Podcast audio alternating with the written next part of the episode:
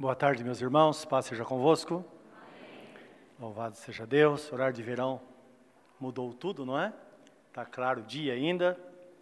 E aqui estamos para exaltar o nome do Senhor. E eu quero lembrar os irmãos que todos os domingos, às nove da manhã e às cinco e meia da tarde, tem aula de preparação para as pessoas vão ser batizadas. No primeiro domingo de dezembro, nós realizaremos mais um batismo. Então não perca, porque se você perder aí só mês de abril que vai ter outro, não é? Lembra que Jesus Cristo disse: Ide por todo mundo, pregai o evangelho a toda criatura, quem crer e for batizado será salvo, e quem não crer será condenado, e ponto final. Então, a fé tem que ser legitimada, e ela é legitimada através do batismo. E nesta igreja, nós temos dois meios para receber membros pessoas que se afiliam à nossa igreja. O primeiro, aquela, aquele pensamento bíblico que é universal, que a pessoa que crê e é batizada, ela se filia à igreja desta forma. Não é? Então, uma pessoa que não crê não pode ser batizada. Uma pessoa que não quer batizar, mas não crê, também não resolve muito. É a fé legitimada através do batismo. E o segundo, são pessoas que nós recebemos por transferência como membros em nossa igreja. E hoje temos algumas pessoas que nós vamos apresentar à igreja para que você conheça. Claro, existe um critério nisso. No reino de Deus, precisamos tomar muito cuidado com tudo, não é? Está escrito em Hebreus 10, 25, não abandoneis a vossa congregação, como é o costume de alguns, e tanto mais quanto vedes que o fim se aproxima. Estão indicando que a mudança de igreja é o indício do final dos tempos. Como nós fazemos então? Geralmente, uma pessoa, quando vem a nós, com a intenção de filiar a nossa igreja, nós temos uma conversa longa para saber todos os motivos e muitos casos nós orientamos a pessoa que ela vai mudar de igreja, vai trocar, trocar seis por meia dúzia. Porque às vezes é um problema tão simples, uma situação pessoal, e a pessoa foge daquela situação e vai para outra igreja. O inimigo vai estar tá lá trabalhando também. Então não adianta você chegar aqui e falar: Meu Deus, encontrei o paraíso. Lembra, onde tem paraíso, sempre vai ter uma serpente. Não é verdade? É bíblico isso. Então o problema está aqui também. Então tem que tomar esse cuidado e saber os motivos, se são motivos reais, não é motivos que justos. E uma vez é, estudando a situação, se for para melhor para esta pessoa, então nós aceitamos se for o melhor para a pessoa, para a família, não é? para o crescimento espiritual, e um motivo justo nós aceitamos e recebemos como membro em nossa igreja. Então, cada caso é um caso. Existem casos que nós sabemos, não é que a igreja tem problemas também, os pastores são teimosos. Não é? Todos nós somos teimosos. Às vezes precisa, a gente não quer mudar alguma coisa na igreja, e às vezes coisas simples. E às vezes nós até, de alguma forma, entramos em contato com os pastores dizemos, olha, por que, que não muda? Faz tal coisa, vai ser bom para todo mundo. Como às vezes mudar o horário de culto, ou ter dois cultos no domingo, não é porque a, a pessoa às vezes está trabalhando e não dá para participar do culto, porque só tem um culto, então hoje em dia pode ser mudado isso. Devemos usar todos os meios. E considerando também que o pastor desta pessoa tem uma responsabilidade. E o pastor é ciumento, não é? Coisa mais difícil do mundo quando uma ovelha deixa o rebanho. Muito difícil, já aconteceu muitas vezes, não é? Hoje não nem tanto mais, mas já aconteceu de eu conversar com uma pessoa que está em via de sair da igreja, assinar a carta de transferência para ela, abençoando e dizendo: Olha, você está indo. Se porventura você descobrir que era feliz e não sabia, volta, deixa a porta aberta. Que nós não podemos fechar a porta. Então, abençoar esta pessoa. Aconteceu às vezes lá no, no, no centro de aconselhamento, a pessoa sair ou ir para o banheiro chorar um pouco lá, aí, aí passa, né? Porque é muito difícil de fato. Então nós vamos olhar o outro lado e orar para que Deus abençoe. É a igreja de Cristo na terra. Como dizia um pastor, amigo meu, ele diz assim: Nós estamos em trincheiras diferentes. O inimigo nosso é um só. E os irmãos sabem do que eu estou falando. Então nós precisamos ter consciência. E diante disso, eu quero apresentar alguns irmãos. É, algumas pessoas vieram pela manhã, vou citar o nome das pessoas que já foram apresentadas pela manhã: Irmã Gersina Roque, Stephanie Lima, Maurício Lima e Marcos André Borges, que está sendo focado, não, vai ser focada a foto delas, não é?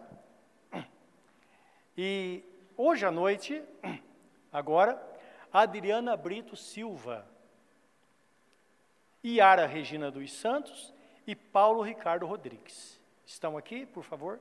Se estiverem, corra à frente para nós orarmos por você.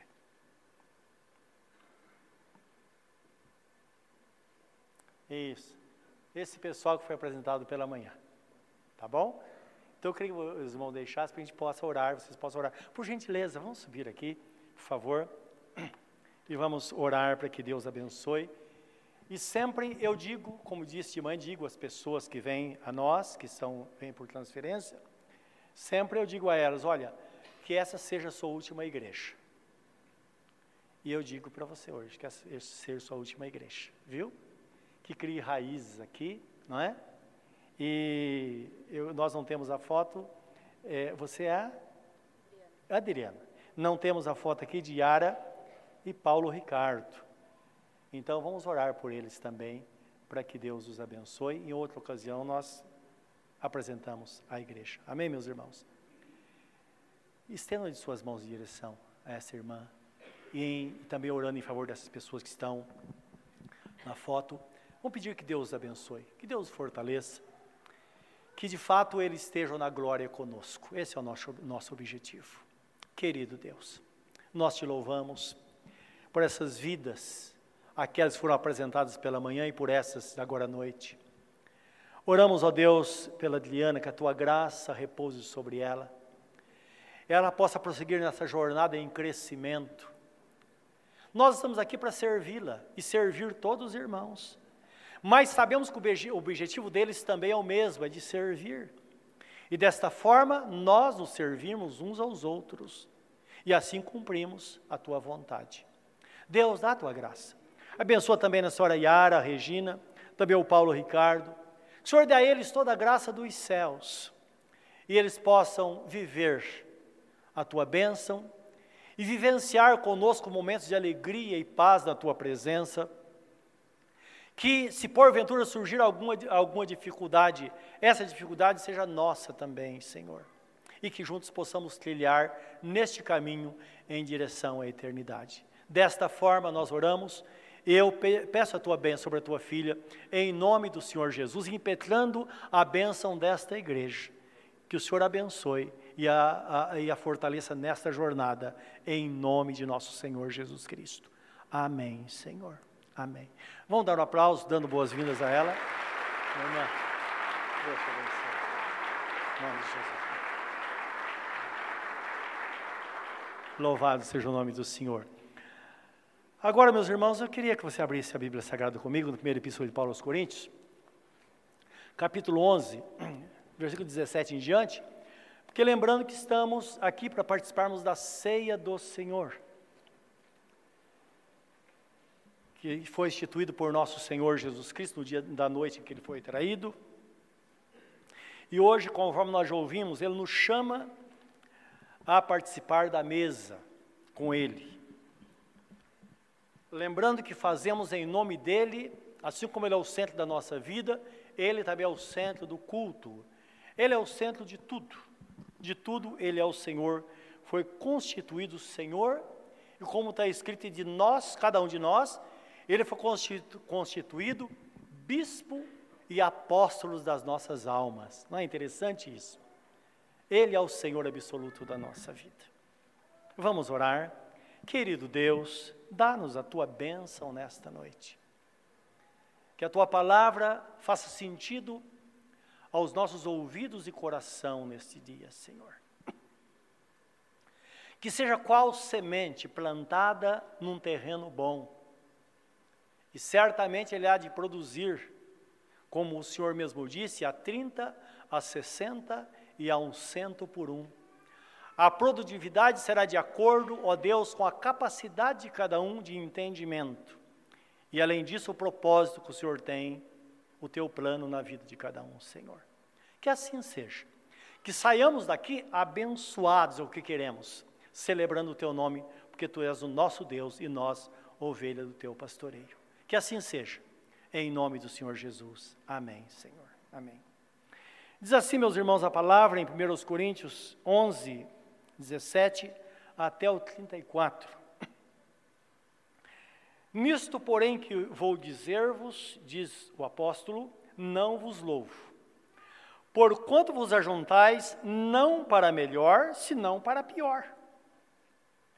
Porque, antes de tudo, ouço que quando vos ajuntais na igreja, há entre vós dissensões, e em parte o creio. E até importa que haja entre vós heresias, para que os que são sinceros se manifestem entre vós.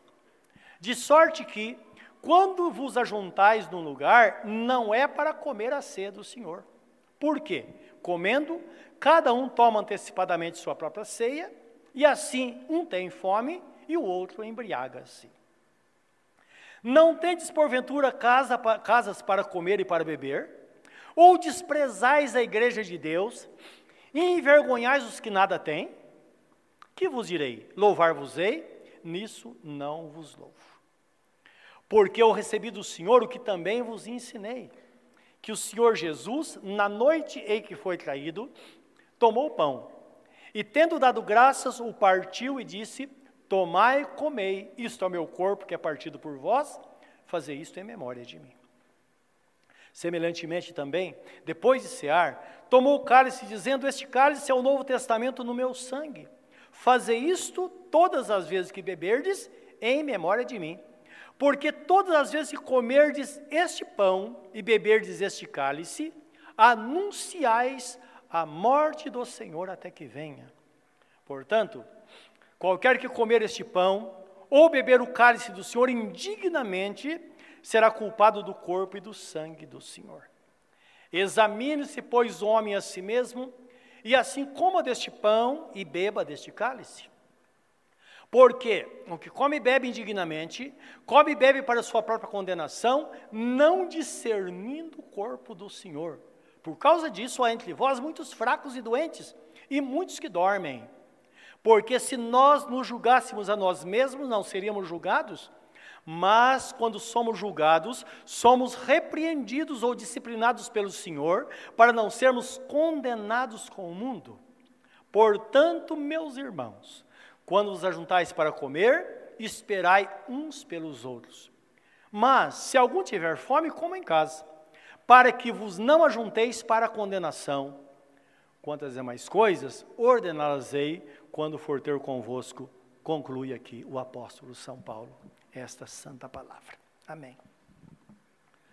A ceia do Senhor, meus irmãos, ela sempre vai promover o crescimento espiritual para nós, para a igreja, individualmente e também de uma forma coletiva. Quando nós participamos da ceia do Senhor, nós proclamamos publicamente que de fato nosso Senhor Jesus Cristo, ele nos alimenta. Nós somos de fato sustentados por ele, conforme ele ensina no livro de João 6,51. É interessante que a palavra nos diz que quando participamos da ceia, devemos participar para melhor e não para pior, conforme nós vimos aqui, porque a vida de Cristo, pela fé, ela é inserida em nós. E está escrito isso em João 6,53. Diz assim: Em verdade vos digo, disse Jesus, se não comerdes a carne do, meu, do filho do homem, e não beberdes o seu sangue, não tereis vida em vós mesmos. Agora é impressionante quando nós pegamos, por exemplo, a partícula de pão e um pouco de suco de uva num cálice e consagramos ao Senhor. Ele tem um valor irrisório, insignificante, mas uma vez consagrada ao Senhor, na verdade, não cremos na doutrina da transubstanciação, que dizem que de fato o pão se transforma em carne. Isso não. E nem que o suco da uva se transforme em sangue. Não, não de uma forma material. Mas é interessante que isso se torna tão real, um simbolismo tão autêntico, que Jesus fez isso e deu aos seus discípulos, dizendo: Tomai e comei, isto é o meu corpo, é a minha carne. Tomai e bebei, isto é o meu sangue. Então, de fato, a transubstanciação, que é uma transformação física, não acontece, mas entendam, alguma coisa acontece no mundo espiritual, ausente dos nossos olhos, que está ligado ao nosso propósito e à fé naquilo que estamos fazendo. Dá para entender isso? Então, há de fato um elemento espiritual que, aos olhos de Deus, ele vê exatamente isso.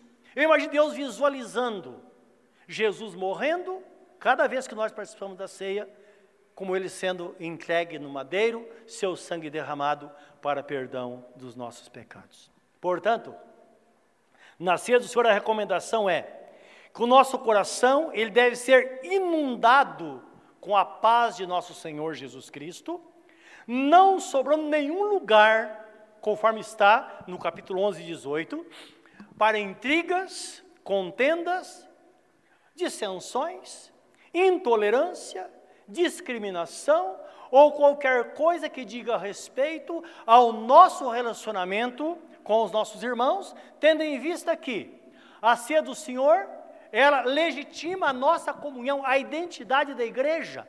Como o apóstolo Paulo fala, que todos nós somos um pão, por isso nós participamos do mesmo pão, mostrando a unidade da igreja, além da sua diversidade. Então entendo que isso é algo real, que Deus espera que aconteça conosco. Nós sabemos que Jesus é o centro da igreja, tudo nós fazemos é para glorificar o nome do Senhor e para que haja de fato uma diferença entre a igreja e o mundo. Quando digo mundo, não estou falando simplesmente dos homens deste mundo, mas o sistema que rege este mundo. Igreja literalmente significa os tirados para fora. Então nós somos tirados do sistema, pertencemos a um outro reino, como está escrito, que ele nos transportou do reino das trevas para o reino do Filho do seu amor. Agora, sendo reinos diferentes, nós sabemos que o papel da igreja é influenciar o mundo. Porque quando se trata de pessoas do mundo, Jesus fala em João 3,16, que Deus amou o mundo de tal maneira que deu o seu Filho unigênito para que todo aquele que nele crê não pereça, mas tenha a vida eterna. Portanto, o nosso propósito é alcançar o mundo, não é verdade? E não que sejamos alcançados pelo mundo. E na ceia nós paramos para fazer uma avaliação. E eu prometi que nós íamos tratar sobre este assunto, não é? E quero voltar um pouquinho sobre as. As eleições o quanto a igreja foi influenciada. O quanto a igreja foi influenciada. Não é verdade? Então, no decorrer da história. Então, quando eu digo para você que religião e política é o diabo e a cruz, acredite. Quando eu digo neste lugar que tudo seria perfeito se Deus tirasse todos os pastores da política e tirasse todos os políticos da igreja, seria tudo perfeito. Então guarda bem isso.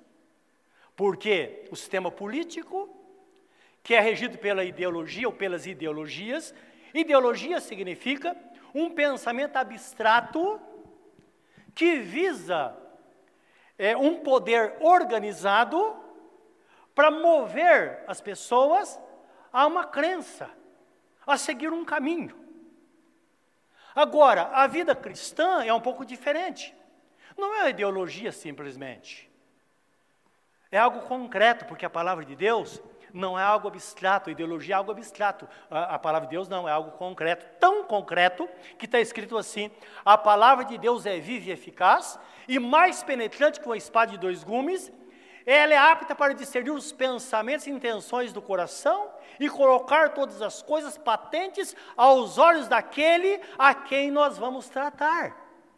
E ela é poderosa para separar a alma do espírito das juntas e medulas, e fazer com, com que tudo se torne claro aos olhos de Deus. Está livro de Hebreus, capítulo 4, versículo 12, esta palavra. Então, a palavra de Deus é algo concreto, não é abstrato. Aí nós vemos o sistema do mundo, como as coisas são regidas, e qualquer coisa que é legitimada, legitimada no mundo atinge de cheio a igreja. E é muito interessante, existe um fenômeno na humanidade, um fenômeno científico, que é chamado, é, me parece que é, é o inconsciente coletivo, viu falar nisso? É alguma coisa que está dentro de cada ser humano, que de repente pode brotar. Então basta ser legitimado algo que todo mundo vai atrás. Só para vocês terem ideia, alguns, alguns uh, uh, anos atrás, nossos meninos eram adolescentes ainda, levamos ele num estádio de futebol para ver um jogo, seria tudo maravilhoso, não é? Nosso glorioso São Paulo, com outro time, não me recordo qual, não sei se era Flamengo, me parece. Tinha cerca de 70, 80 mil pessoas no estádio. E uma noite maravilhosa, quando nós chegamos, nossa família, entramos, já estava lotado. De repente, uma pessoa gritou: palmeirense! Uma pessoa. Questão de minutos, meus irmãos, o estádio todo estava em pé e gritando: tira, tira, tira. 60 ou 80 mil pessoas. Aí a pastora falou: é você? O quê? Eu olhei, eu estava com uma calça verde não era verde.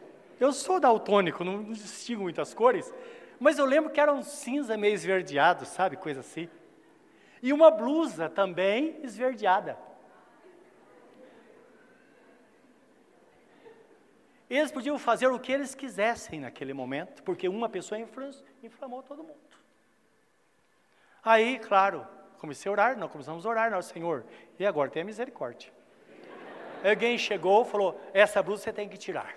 Estava um frio. Eu tirei a blusa. Eu estava vendo a hora que ele ia mandar tirar a calça. Ele falou: Não, até estava lendo tinha uma moça, tinha um rapaz. Falou: Não, você é um homem de bem, então não vamos fazer tirar a calça, não. Os irmãos estão entendendo? É algo que influencia. Pega de cheio. Então, quando você vê a igreja que não, influ, não influencia, é influenciada, e que o pensamento possa se espalhar de repente, muita coisa pode acontecer num momento difícil, momento que às vezes nós vamos ter nervos de aço para sustentar. É verdade ou não é? Então precisamos pensar nisso, não é? E vivemos no nosso país, já vivemos muitos momentos, dentre eles momento de extrema corrupção. A Igreja do Brasil se tornou uma das igrejas mais corruptas do mundo. Porque as coisas se espalham. Não é verdade? Então é legitimado algo, então todo, todo mundo pode fazer. Então lembra que agora vemos momentos delicados. Aqui na Bíblia Sagrada está falando exatamente sobre isso. Que de repente surge uma situação e começa a surgir os grupos. E quando há essa separação é porque eu estou dizendo, olha, eu sou melhor, você é pior, então você tem que sofrer as penas. Os irmãos estão entendendo? Claro, se a igreja se posiciona em Cristo, nós vamos de fato, o nosso papel é transformar o mundo. Temos, temos coisas boas que podemos fazer para transformar o mundo, não é verdade? Há poucos dias, os irmãos possam entender eh, exatamente o, o, o cerne desse pensamento, na festa da primavera, uma família aqui da nossa igreja, família pobre, família não sei se está sendo ajudada, mas já foi ajudada pelo Ministério DAI, e Terminou a festa, durante a semana a irmã chegou a mim disse, pastor, no meio da festa, a festa, você sabe que participou, teve, passaram cerca de duas mil pessoas aqui nesse dia. Ela disse, eu achei 50 reais. E há duas noites que eu não durmo direito. Porque eu fico pensando, quem perdeu? Será uma mãe que estava com as crianças e perdeu esse dinheiro e não pôde comprar um pedaço de bolo para as crianças? Olha o pensamento.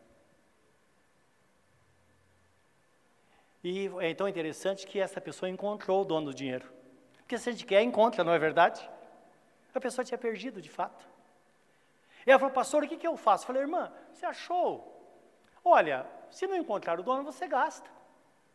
Ah, mas eu vou colocar na oferta da igreja. Eu disse, não é necessário. Só se você quiser, mas não é necessário. Porque se você encontra não acha o dono, você pode gastar com você. Mas ela encontrou o dono desse dinheiro.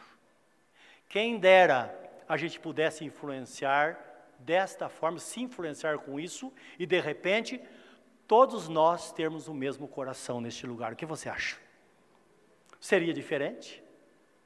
Então, é a influência que nós podemos receber e também dar, influenciar outras pessoas com essas coisas. Agora, lembra que nós temos momentos de dificuldade no nosso país. Nosso país teve muitas mudanças políticas, muitas mudanças. De vez em quando eu falo, falo sobre algumas delas, mas dentre elas o que mais marcou foi a escravidão, não é verdade? Que os negros sofreram amargamente, muitos morreram, até que é, é, houve a libertação dos escravos. Agora ninguém podia mais trabalhar na lavoura. Aí foram tentar, tentaram escravizar os imigrantes, e muitos deles pagaram um preço muito alto, porque vinham de um país sem recurso nenhum, tinha que ficar na mão dos fazendeiros. E também as pessoas pobres do próprio país, porque na época, meus irmãos, os, logo após, em mil, até 1932, os meus pais trabalharam em serviço escravo aqui no Brasil. Eles eram colonos de fazenda e trabalhavam em troca da comida. E minha mãe dizia que, certa vez, eles planejaram de dar um jeito de sair da fazenda, carregaram uma carroça com a mudança, aquelas, aquelas coisas de, de pessoas pobres, estavam saindo da fazenda, tinham pessoas armadas na saída, fizeram eles voltar porque não podia sair, porque estava devendo para a fazenda, porque só tinha comida e roupa, não podia comprar. Então, fazendeiro, tudo se comprava na fazenda, um preço mais alto. E eles vendiam para os colonos saco de farinha de trigo, saco branco, de arroz, de, também saco de, que vinha com, com é, açúcar, e eles faziam roupa e saco de sal, que era mais fino, camisa, e a, o, o, o, aquele mais grosso fazia calça. Deixa eu falar que segunda-feira é a chamada de Dia dos Brancos? Quem já ouviu falar isso? Será que só eu que sou mais velho?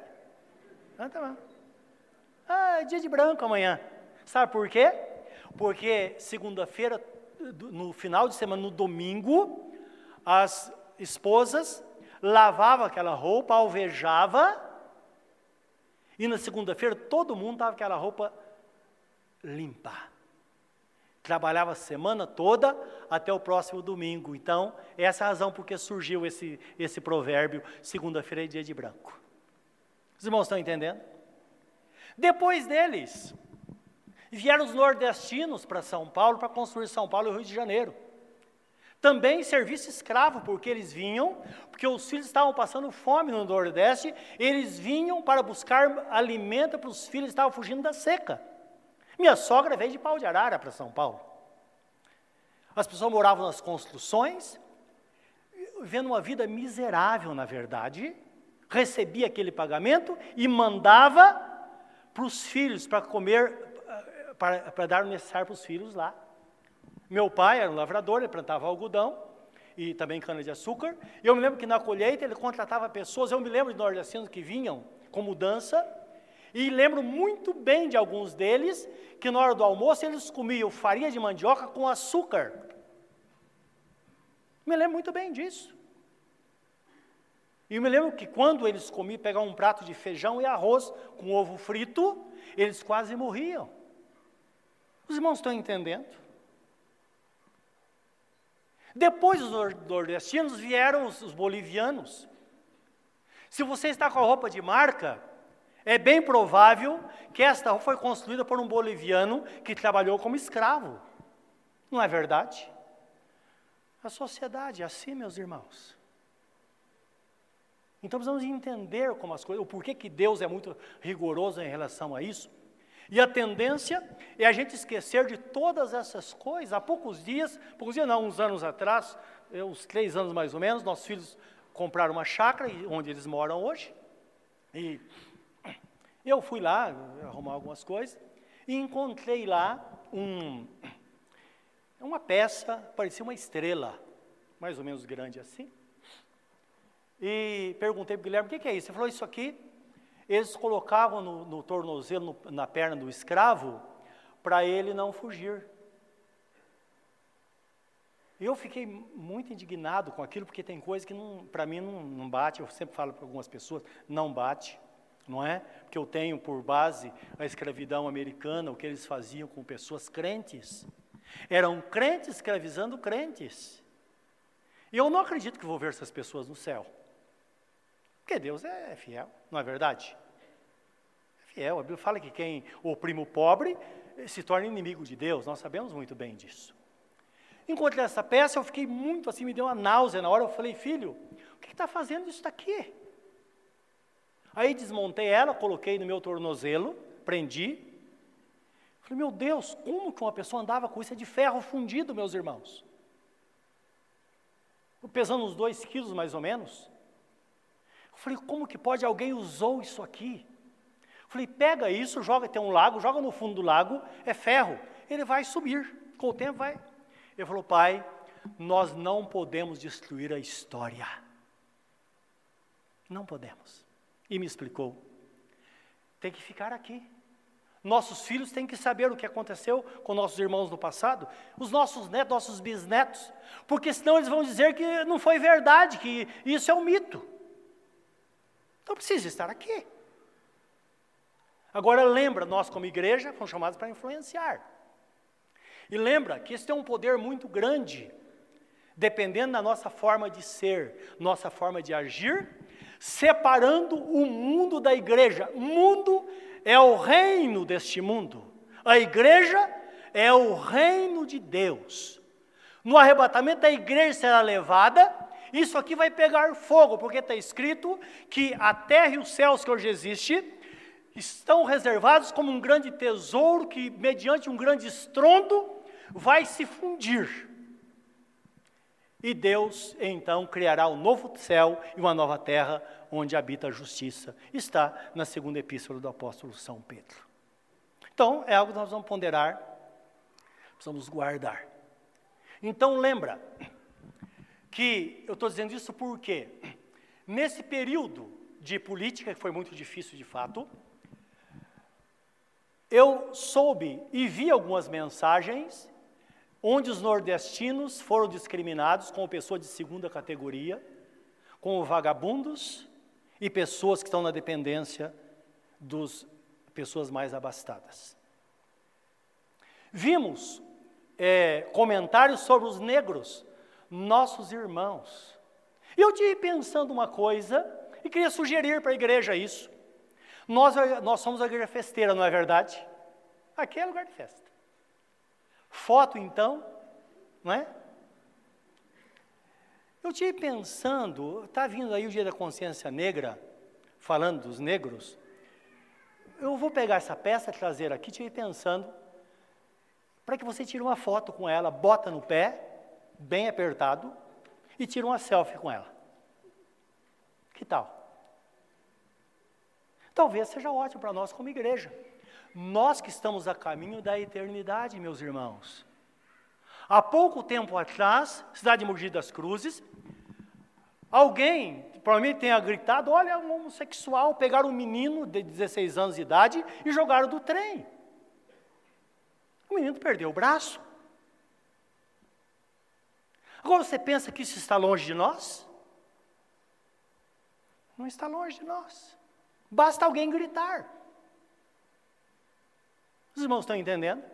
É muito engraçado, porque pessoas que nós lutamos e damos a vida. Eu me lembro quando eu me converti a Cristo, estava me preparando para o ministério, eu fui ordenado pastor com 20 anos, 25 anos de idade, e eu me lembro, a minha oração dizia: Senhor, esta vida eu quero gastar no teu reino.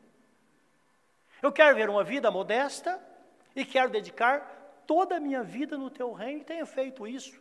E não importa quantos anos viver, vou fazer isso para o Senhor. Agora, como é que nós aspiramos salvar aqueles que nós rejeitamos?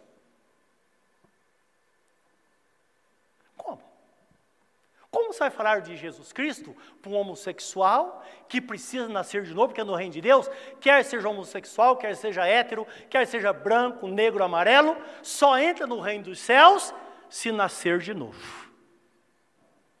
E são essas pessoas que nós procuramos, não é verdade? É a missão da igreja.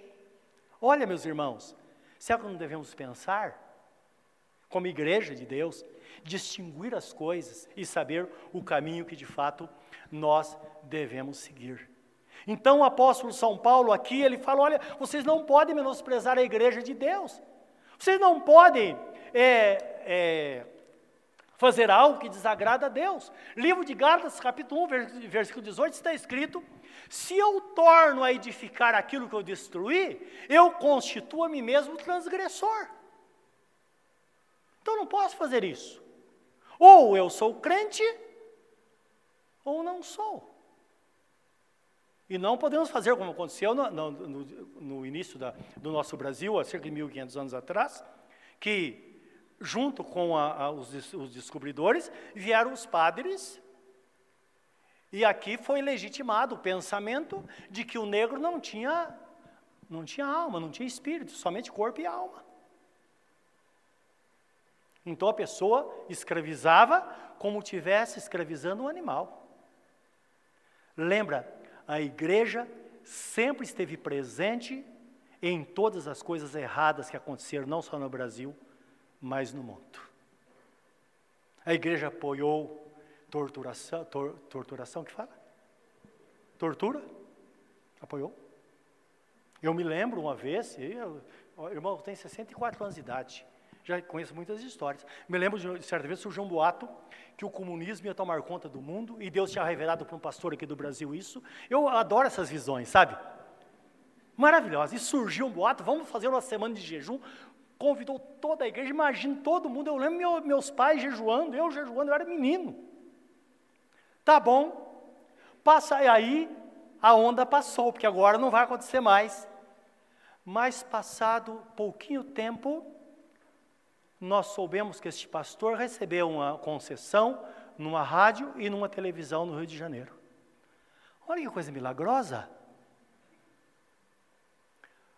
Todos os pastores, sem exceção, que se metem na política, se metem por interesse. Nosso mundo é um mundinho. Quem é professor aqui? Levante a mão. É um mundinho, não é verdade? Todas as profissões é um mundinho. Você descobre, você sabe tudo. Os pastores também é um mundinho. A gente conhece muito bem. Apoia aquele que está em vez de trazer maior resultado. Os irmãos estão entendendo? Isso é real, meus irmãos. As injustiças estão por aí. Há pouco tempo atrás, aqui em Ferraz Vasconcelos, um pastor de uma igreja da graça aqui de Ferraz, fiquei sabendo, estava apoiando um político. E o outro, que é um candidato forte à prefeitura, ficou muito bravo porque houve uma crítica a esta pessoa. Só que essa pessoa criticada ganhou. Tá bom. Tudo no silêncio. Na mesma semana, foi feita a vistoria nessa igreja. O corpo de bombeiro chegou e falou: está tudo irregular. Porque não é fácil botar uma igreja em ordem, meus irmãos. Falar para os irmãos, a parte só de bombeiro de hidráulica aqui, nós gastamos mais de 100 mil reais. Só para deixar mais ou menos em ordem. Está muito difícil. E, claro, está irregular. Deram prazo de 15 dias para regulamentar, regular, não, não aconteceu nada, não, deu para fazer. Tá bom, 15 dias, no 16 dia, lacraram a porta da igreja. Aí, olha, como é bom ter um deputado na igreja, não é? Em vez de telefone aqui e lá, ligaram para lá, para os grandões lá, e falaram, olha, como é que é, vocês fez isso, fechou a igreja minha? Não, imagine, quem fechou? Eu só estava irregular, nós mandamos fechar.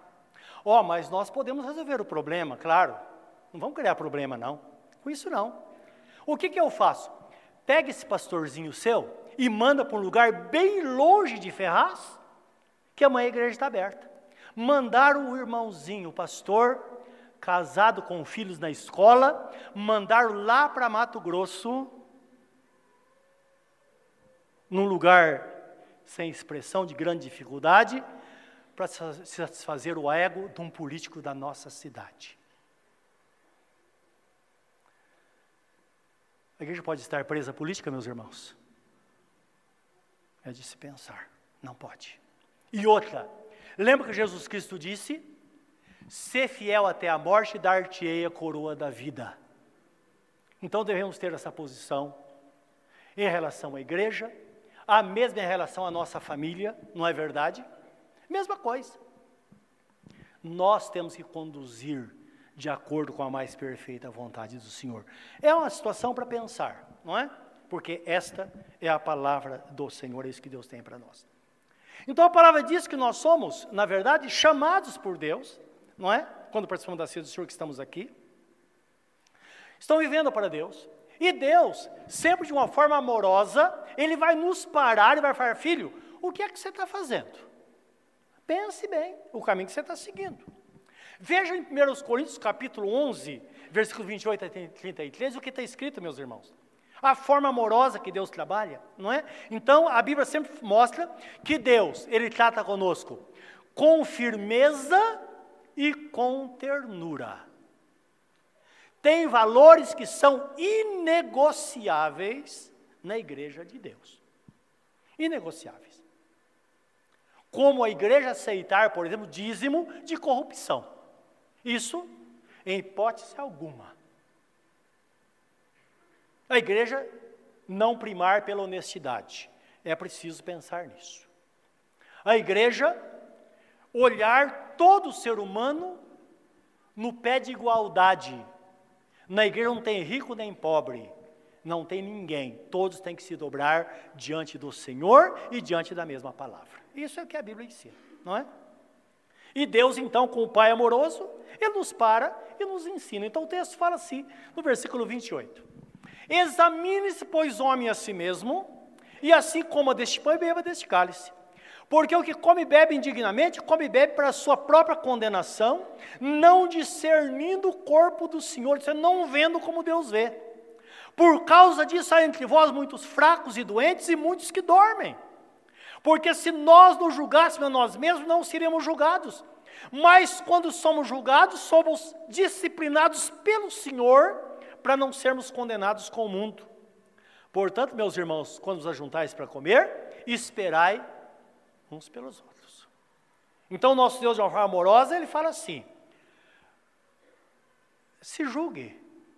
Se você se julgar, você pode ter uma atitude de mudança de vida sem qualquer problema. Mas e se nós não quisermos mudar? Então Deus entra em ação. Ele nos pega de jeito, porque Jesus fala assim: aqueles que vêm a mim, de maneira nenhuma, eu lançarei fora.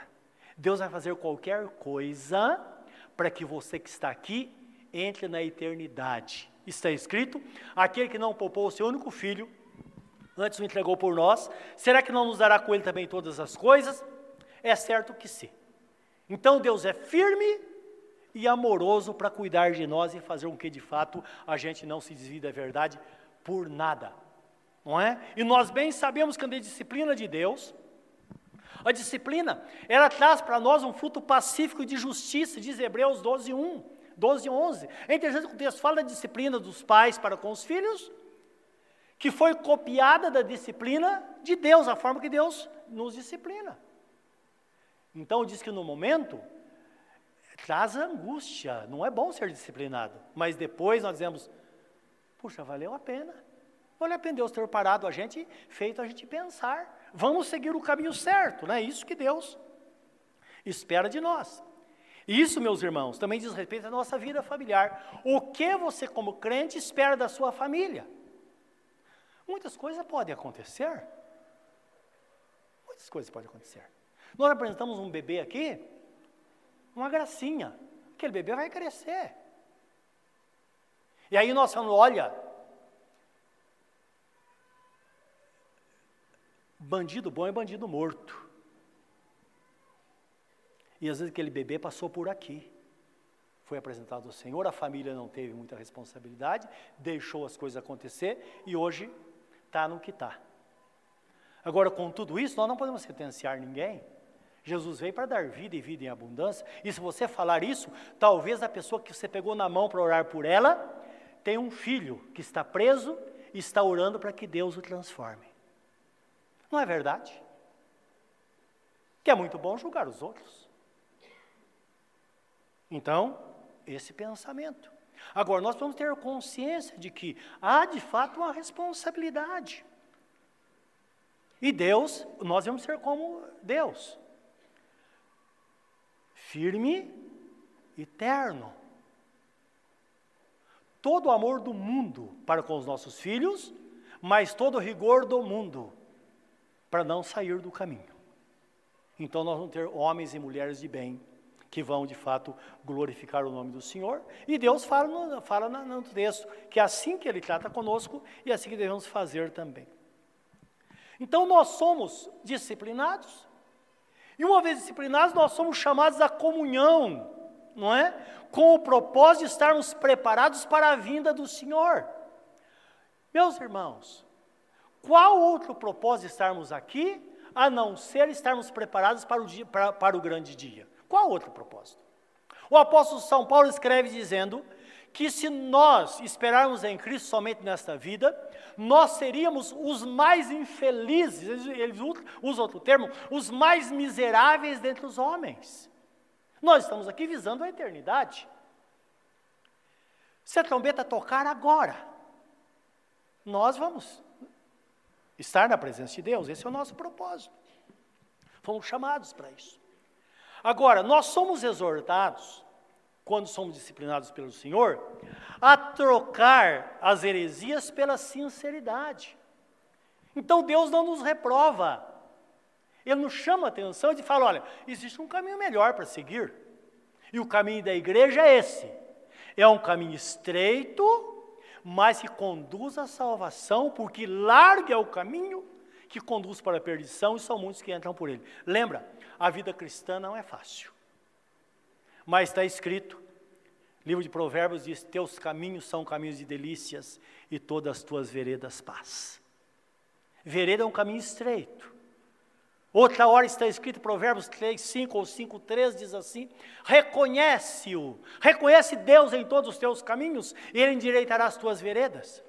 Então, dizendo que às vezes temos uma vida restrita, mas uma vida de paz, nós caminhamos a passos largos, temos alegria, nós celebramos. Se você é crente, talvez você tenha passado a vida e você lembra de não muitas tristezas, quantas alegrias. Quantas alegrias você que está aqui com, os, com seus filhos, marido, mulher e filhos na presença de Deus aqui, celebrando o nome do Senhor? Há o que pague isso? Não há, meus irmãos. E é isso que Deus nos chama, não é? Somos chamados a isso. Fazer uma troca. 1 Coríntios 5, 7, 8 diz assim: lançai fora o velho fermento, para que sejais nova massa, como sois de fato, sem fermento. Pois também Cristo, nosso Cordeiro da Páscoa, foi morto, foi imolado. Por isso, celebremos a festa não com o velho fermento, nem com o fermento da maldade e da malícia, mas com os asmos da sinceridade e da verdade. Dois elementos que vão permear, vão nos acompanhar durante toda a nossa vida, para que sejamos de fato crentes: sinceridade e a verdade, simplicidade andando na verdade. Porque a verdade é algo simples. Então, isso vai, vai eh, permear a nossa vida nesta jornada. Também a Bíblia Sagrada, texto que lemos, diz assim: que nós celebramos a unidade e a diversidade do corpo de Cristo. Falando de unidade, primeiro a Bíblia diz assim, livro de 1 Coríntios 10, 17: Porque nós, sendo muitos, somos um só pão e um só corpo, porque todos participamos do mesmo pão. Então é Jesus dizendo: Olha, vocês são iguais. Em outras palavras, como diziam os antigos, farinha do mesmo saco, não é verdade? Todos nós somos iguais, a mesma estrutura. Se você quer saber as dificuldades que a pessoa que está ao seu lado enfrenta, olhe para você. Às vezes nós temos a sensação que só nós sofremos, meus irmãos. Primeira Epístola dos Apóstolos São Pedro, capítulo 5, deve ser versículo 9 por aí, diz assim: que as mesmas aflições acontecem com nossos irmãos no mundo inteiro. Mas o Deus de toda graça, depois de padeceres por um pouco, Ele mesmo vos há de aperfeiçoar, fundamentar e tem outros termos que falam no sentido de fortalecer, porque a Ele pertence o domínio e o poder para todo sempre. Isso não tem para ninguém. Então, todos passam por dificuldade, mas todos de fato são socorridos pelo Senhor. Então, esta é a unidade. Agora, na unidade existe a diversidade. Olha para a pessoa que está ao seu lado. Fala, meu Deus, totalmente diferente de mim. Totalmente diferente. Como que pode isso? Então, a diversidade, a diversidade que existe no corpo, diz a Bíblia Sagrada. A igreja é denominada como o corpo de Cristo, ele sendo cabeça, quando se trata do corpo, não, a cabeça, corpo, e o cabeça, se tratando de organização. Ele é o Senhor.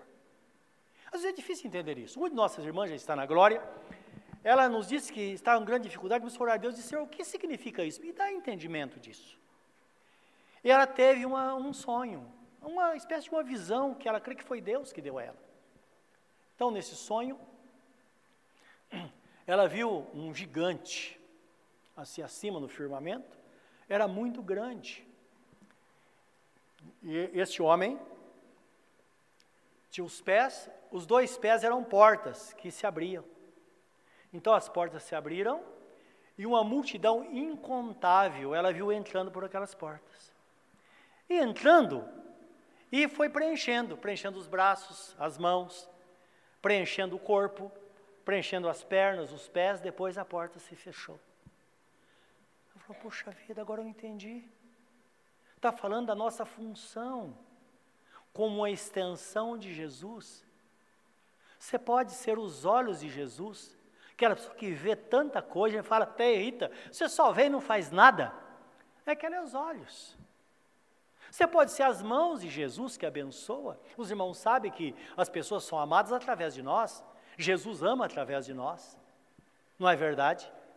Nós podemos ser os pés, como está escrito, quão formosos os pés daqueles que anunciam as boas novas, daqueles que anunciam a salvação.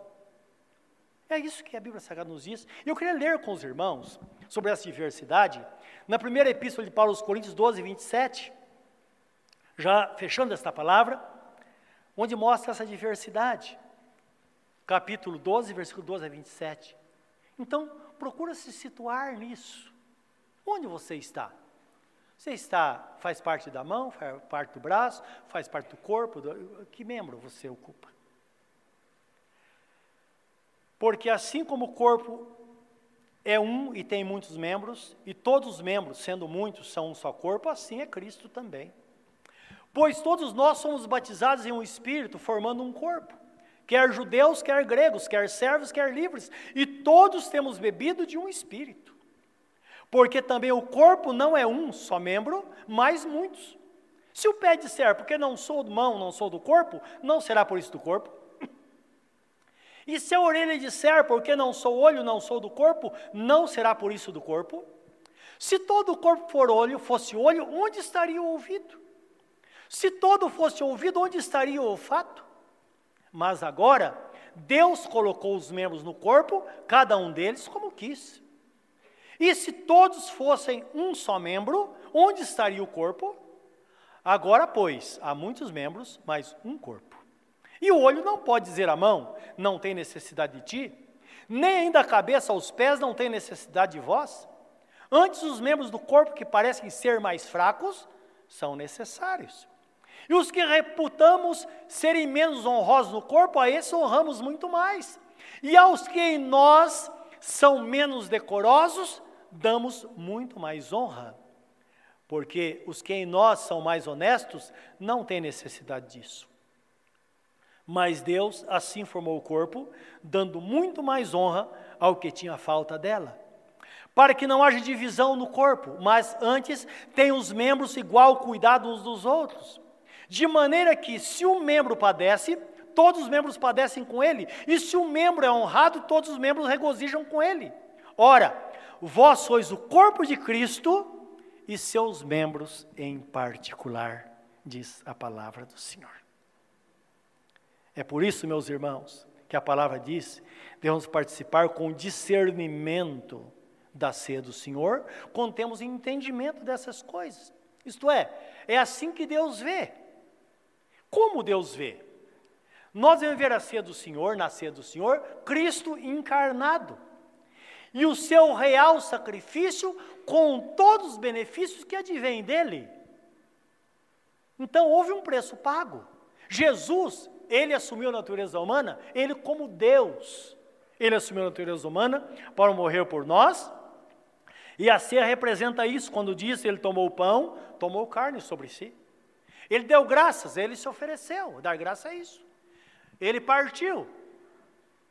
Ele foi oferecido ao Pai e o Pai o partiu. Porque está escrito que aprove ao Pai moê-lo fazendo-o enfermar para dá-lo em benefício ao mundo, para a salvação do mundo. Então, isso é representado na ceia. Tomai e comei, este é o meu corpo que é dado por vós, fazei isso em memória de mim. Nós sabemos, meus irmãos, que isso é maturidade. É isso que traz o, crescer, o crescimento promovido por Deus à igreja, quando nós temos esse entendimento, esse, esse discernimento. É quando nós cremos, que está escrito em João 1,14, diz assim: O Verbo se fez carne, falando da encarnação, e habitou entre nós, e vimos a sua glória como a glória do unigênito do Pai, cheio de graça e de verdade. Em Isaías 53, 4, 5, fala do seu sacrifício. Ele levou sobre si as nossas enfermidades e foi moído pelas nossas transgressões. O castigo que nos traz a paz estava sobre ele e pelas suas feridas nós fomos sarados. Então é a promessa da saúde àquele que está em Cristo. Em João 10, 10, Jesus diz assim: que o ladrão veio para matar, roubar e destruir. É o papel do diabo na terra. Mas ele disse: Eu vim para que tenham vida e a tenham em abundância. E vida abundante é uma vida completa e com propósito. A vida abundante é quando nós entendemos que somos valorizados por aquilo que nós somos, não por aquilo que nós temos. O mundo diz assim: você é valorizado por aquilo que você tem. Mas Deus diz: não, você é valorizado por aquilo que você é. E os irmãos sabem que nós iniciamos nosso ministério pregando em favelas. E não era como hoje. Era favela mesmo, onde tinham aquelas paredes com madeirite, tudo velho, coberto com a lona, um fogãozinho, nem fogão tinha, uns blocos com a panela ali, e ali morava uma família. E eu me lembro como eles eram. Quantas pessoas eram salvas? Eu me lembro que hoje é engraçado que todos que tocam desse assunto, eu me lembro disso. Das pessoas que foram salvas, pessoas de Deus. Eu me lembro dos cafés que a gente tomava, me lembro de certa vez, não é? Fomos no barraco e a pessoa disse, pastor, pastor não missionário, nos chamava. Eu tinha é, 23 anos de idade, o pastor Santos tinha 19.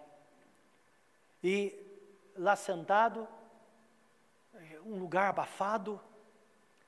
E, mas família tinha recebido grande libertação. Pessoas que eram endemoniadas receberam libertação. Pessoas eram curadas. Uma mulher de 23 anos foi curada de lepra. Estava caindo os membros e Jesus a curou. E a mesma expressão que existe hoje, fala, e os traficantes? Me lembro de pessoas, um traficante com, mostrando um revólver no bolso e dizendo, olha, saiam daqui, vocês vão morrer, aqui não é lugar para vocês. Eu me lembro que eu disse a ele, na época, naquele dia, disse: Olha, estamos aqui, olha para essas pessoas o que Jesus está fazendo. Você tem dúvida do que estamos fazendo? E se isso que você está fazendo é uma ameaça, é uma pressão? Você percebeu que nós temos, nós temos poder sobre o diabo? É claro. Porque via as pessoas possuídas por esse maligno né, que recebiam a libertação. Eu falei, acho que nós vamos sair daqui só porque alguém mandou o recado para a gente sair? Eu penso bem isso, eu fiz isso, nós vemos isso, era um grupo de pessoas, fizemos escondido o nosso pastor, que ele não ia deixar nunca. Não é? É como hoje. Mas eu me lembro o que Deus fez, aquelas pessoas, já tomando café com aquelas pessoas, Lembro do gosto daquela xícara lavada com um balde de água que estava lá, que não dá para saber a procedência, porque não tinha água encanada. Eu lembro do, do, gosto que tinha, não é? Aquele gosto de sabão, sabão de pedra, sabe? Na xícara. Me lembro como se hoje. Mas me lembro também do coração daquelas pessoas. Guarda isso. Isso que Jesus aprecia. Essas pessoas. Não por aquilo que você possui. Tudo isso vai passar. Existem pessoas que não têm nada, são pessoas honestas, de um coração maravilhoso. Existem pessoas que têm tanta coisa, mas só aparência. São pessoas, são sepulcros caiados, que não têm nada dentro delas. Então, esse é o discernimento que Deus nos chama num momento como esse, como crentes. Olha, examine, caminho nós estamos seguindo, direção estamos seguindo, qual a visão que nós temos do reino, meus irmãos? A vida abundante é isso, é você ser feliz. E tem coisas que o dinheiro não paga, você sabe disso. Em Mateus 11, 28, para concluir, nós vemos Jesus oferecendo descanso e alívio ao pecador. Ele diz: Vinde a mim, vós que estáis cansados e oprimidos, e eu vos aliviarei.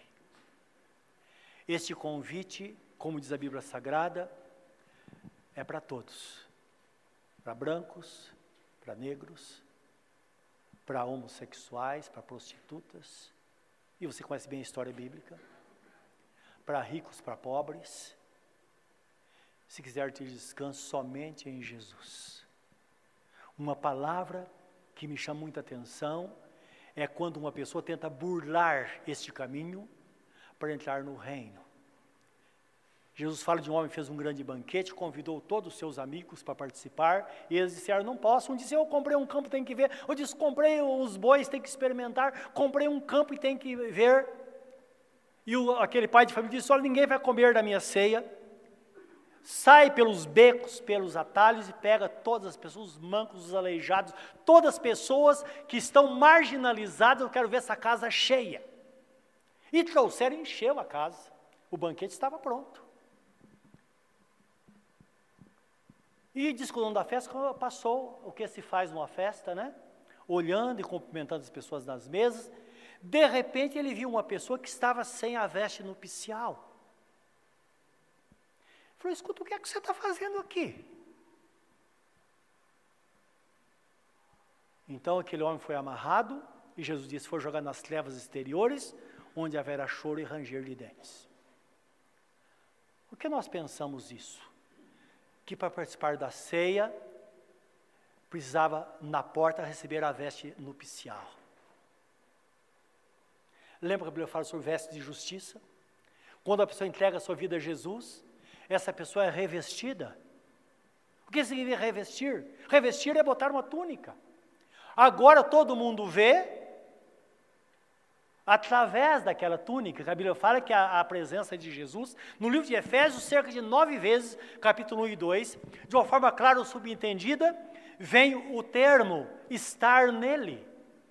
E o estar nele significa estar realmente. Lembra do diagrama de Venn? Estão lembrados disso? Lá na escola, no passado, que o maior contém o menor. Então é exatamente isso o sentido. É como nós estivéssemos dentro de Cristo. Então, o mundo nos vê através de Cristo, através das vestes nupciais. Esse é o caminho. O apóstolo São Paulo, quando fala dessa transformação, ele fala que toda a natureza, ela clama por uma libertação, e até nós gememos por uma transformação, diz o apóstolo São Paulo, mas não que sejamos despidos, mas revestidos para que o mortal seja absorvido pela vida. Interessante isso. Deus não tira o que você tem, Ele coloca a sua graça, e essa graça absorve tudo aquilo que está absorvendo a sua vida, está destruindo você. É a graça de Deus preenchendo os vales mais profundos da nossa vida e fazendo com que vivamos uma vida de paz na presença dEle. Jesus fala: Vinde a mim, vós que estáis cansados e oprimidos, eu vos aliviarei. Tomai sobre vós o meu jugo e aprendei de mim, porque sou manso e humilde de coração, e achareis descanso para as vossas almas, porque o meu fardo é leve e o meu jugo é suave. Essa é a proposta de Deus para cada um de nós nesta noite. Você quer? Curva o seu semblante na presença dele neste momento. Pense nesta palavra.